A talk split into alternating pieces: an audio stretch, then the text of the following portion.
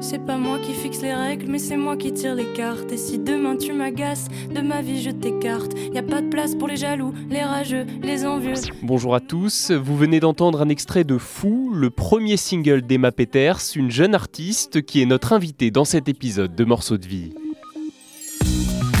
Morceaux de vie. Un tube, une histoire. Bonjour Emma. Bonjour.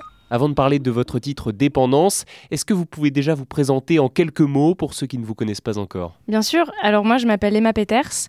Je suis originaire de Picardie. J'ai grandi dans l'Oise. Et je suis arrivée sur Paris pour mes études il y a quelques années. Euh, j'ai pris des cours de guitare pendant une dizaine d'années et j'ai commencé à m'accompagner à peu près à l'âge de, 10-12 ans. Et j'ai écrit des chansons assez tardivement. Euh, en fait, ça date de l'année dernière, donc euh, j'avais à peu près 21-22 ans. Et puis, euh, et puis voilà, j'ai fait énormément de reprises sur Internet, beaucoup de covers sur YouTube qui ont, qui ont pas mal marché et qui m'amènent euh, ici aujourd'hui avec ce premier single qui s'appelle Fou. Justement, ce premier single, de quoi est-ce qu'il parle? Alors ce single, il parle, euh, en fait, il dit principalement dans le refrain Cherche pas à leur plaire. Et, et c'est vrai que, en fait, c'est assez autobiographique dans la, dans la manière que j'ai d'écrire les chansons. C'est que pendant longtemps, j'ai essayé d'écrire des chansons où je leur voulais des textes très très chanson française, très, très bien écrit, très bien interprété. Et en, fait, euh, et en fait, un jour, je me suis dit que la vie, c'était d'être soi-même tout simplement. Et à partir du moment où j'ai commencé à écrire des chansons comme je parle dans la vie, c'est là que j'ai eu un déclic et que j'ai écrit énormément de chansons et que et qu'il s'est passé quelque chose et ça a fait cette petite magie et ce naturel qui, je crois, parle à pas mal de gens. Et c'est là que c'est là que du coup j'ai composé ce, premier titre pour dire cherche pas à leur plaire. Voilà, sois, sois toi-même et euh, et ce sera beaucoup plus facile comme ça. Non, ça, ça leur plaît pas, mais cherche pas à leur plaire. Ils ne savent pas quoi faire. De nous, on est bien trop fous. Est-ce que vous pouvez nous raconter votre manière de composer, d'écrire, de travailler? Alors moi j'ai un peu un poil dans la main, donc je, je travaille pas beaucoup. Enfin j'ai pas l'impression de travailler. C'est ça qui est très chouette dans ma vie aujourd'hui, c'est que je fais quelque chose que j'aime, donc c'est super cool. Mais je je travaille pas. J'ai jamais pris de cours de chant. J'ai pris des cours de guitare, mais euh, je suis très très nulle en solfège et, euh, et, comme je sens que je suis nulle, j'ai du mal à m'y mettre. Donc je, je travaille pas. Par contre ma façon de de composer, en fait je suis je pense assez musicienne à la base. Et donc, je, prends ma guitare, j'ai des suites d'accords qui, arrivent dans la tête et que j'arrive à reproduire sur le manche. Et après, petit à petit, j'ai une mélodie qui vient et le texte qui vient assez naturellement. Mais c'est vrai que je n'ai pas vraiment de façon de travailler. Ça peut arriver euh, très très vite, comme parfois j'ai euh, des mois vides où il n'y a rien qui il n'y a rien qui vient dans ma tête, mais je me fais assez confiance. Et quelles sont vos inspirations justement? Mes inspirations, j'en ai, j'en ai tellement plein. C'est, la vie de tous les jours, c'est les histoires que je vis, les, forcément les amis, les amours, la famille, mais aussi beaucoup mes amis, les, des gens que je croise dans la rue parfois qui m'interpellent. C'est, énormément de choses. C'est aussi beaucoup d'introspection.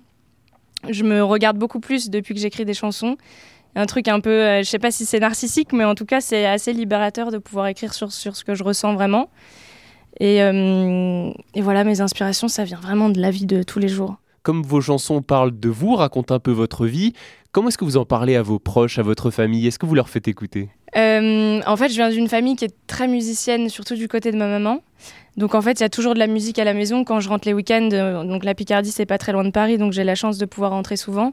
on écoute toujours de la musique à fond, on chante entre nous, on se fait des, des soirées autour de, autour de la guitare et tout ça.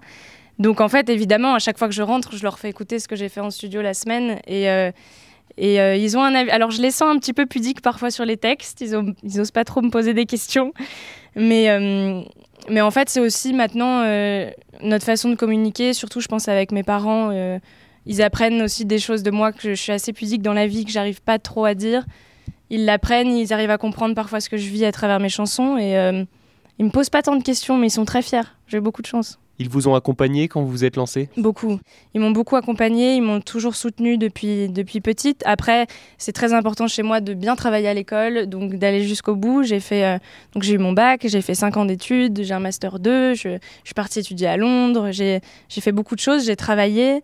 Et puis, euh, ils, ont vraiment voulu que j'ai quand même un bagage assez solide. Et après, quand ils ont vu que j'arrivais vraiment à à gérer et mon travail euh, et, ma musique à côté et qu'au bout d'un moment, il a fallu faire un choix parce que la musique prenait beaucoup trop de temps et que même eux ont été rassurés parce qu'ils ont vu que sur Internet, effectivement, ça, ça faisait des vues, ça tournait, ça parlait un petit peu. là, ils m'ont fait confiance. Ils m'ont dit écoute, t'es es bien entouré, t'as trouvé une bonne équipe, vas-y. Donc j'ai quitté mon travail. On est bien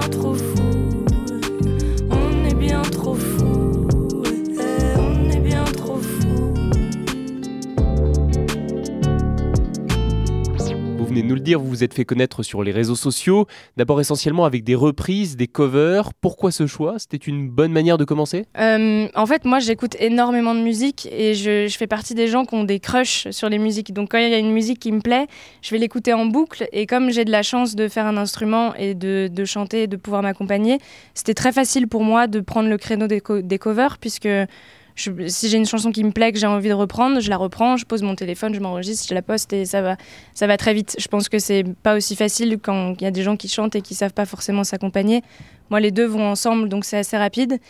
Et après, euh, bah, moi, au bout d'un moment, j'ai vécu des choses et j'ai eu envie de les raconter aussi. Donc c'est comme ça que je, je me suis évidemment inspirée de toutes les chansons que j'ai reprises, de, de ma façon de les interpréter, des textes qui me parlaient plus ou moins. Et puis j'ai essayé de me dire maintenant c'est à ton tour de, de raconter des choses. Et du coup, je me suis mis à écrire des chansons, mais, mais je fais toujours énormément de covers. Je, j'aime trop les chansons des autres. Donc je pense que j'arrêterai jamais de, de les reprendre. Du coup, grâce au succès de vos reprises, vous avez eu des propositions de collaboration. Euh, exactement. J'ai eu. euh, en fait, c'est c'est assez fou parce que l'histoire a démarré sur une cover qui s'appelle Clandestina, une chanson de l'artiste, que j'ai repris il y a quelques années déjà. Et puis, euh, et puis un jour, j'ai un DJ qui est en Russie, que j'ai absolument jamais rencontré de ma vie, qui s'appelle Edmofo, qui, m'envoie un mail et qui me dit voilà, j'ai fait ça.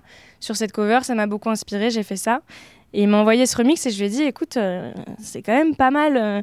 Et puis moi, j'avais un peu envie de commencer à vendre de la musique sur Internet à cette époque-là. Et je me suis dit, est-ce que tu acceptes qu'on le, poste en fait euh, tous les deux? Et puis on verra où ça nous mène. Et en fait, mais les gens qui me suivaient déjà un peu à l'époque ont- l'ont vachement poussé ce titre. Et ça a donné bah, ce remix de Clandestina que, beaucoup de personnes connaissent maintenant. Et ça m'a un, petit peu dépassé. Et ça, a- ça a ramené plein d'autres DJ. Ça les a inspirés à, prendre d'autres covers sur ma chaîne. Les gens ont un peu pioché partout. Il y a eu énormément de remix de faits. Ce qui a fait que du coup, j'ai pu faire cet album qui s'appelle Emma Peters Remix, qui a beaucoup marché. Mais tout ça, c'est vrai que je l'ai fait vraiment toute seule avec des gens de, talents du monde entier que j'ai jamais rencontrés. On parle en anglais sur Instagram, mais on arrive à faire de la super musique comme ça à distance. Forcément, ces, ces remixes ont, pas mal voyagé. L'album a fait euh, vraiment plusieurs millions de, streams un, peu sur toutes les plateformes. Et, donc, au bout d'un moment, euh, quand le nom commence un petit peu à circuler, j'ai eu effectivement plusieurs demandes, plusieurs approches de, maisons de disques plus ou moins grosses euh, qui m'envoyaient des mails ou des messages et tout ça. Mais au début, j'étais. En fait, je suis, très attachée à la façon dont je fais de la musique. C'est vraiment hyper personnel et très très important pour moi. Et donc, je me suis dit, j'y arrive très bien toute seule. Et j'ai un peu ce caractère-là aussi. Je resterai toute seule et je m'en fous, j'ai besoin de personne. Quoi. Et en fait, euh, j'ai rencontré euh, Philippe Ascoli. euh, et ça a été vraiment une rencontre hyper, hyper ouverte, très très respectueuse, très agréable. Et je me suis dit, euh, voilà, j'ai un projet d'album qui est en cours. J'ai au bout d'un moment besoin d'aide parce que bah, quand on est tout seul, qu'on n'a pas les contacts, qu'on n'a pas forcément le budget, c'est pas évident. Euh, bien que je l'ai fait, j'ai sorti un single qui s'appelle Je manque, que j'ai produit toute seule, où je, je travaillais le jour pour payer mes heures de studio et tout ça. Mais au bout d'un moment, voilà, on a un petit peu besoin d'être épaulé, conseillé aussi, parce que tout seul, euh, parfois, comme on fait trop de choix, parfois on fait les mauvais. Et, euh, et je me suis lancée dans, ce- dans cette aventure euh, avec euh, Local Music, du coup. Je suis pas celle que tu crois, aucun cabron ne m'a touché. À part toi, caballero, non personne ne m'a touché. Donc vous avez expérimenté l'exercice de la composition originale après celle de, de la cover, de la reprise. Maintenant, lequel est-ce que vous préférez entre les deux? Qu'est-ce que je préfère entre les. C'est... En fait, c'est, tellement différent parce que je m'amuse énormément quand je fais des covers et j'adore pouvoir apporter quelque chose, euh, vraiment pouvoir apporter ma patte et me dire ça, moi par contre, je l'aurais peut-être fait comme ça et de pouvoir le faire, ça me plaît beaucoup.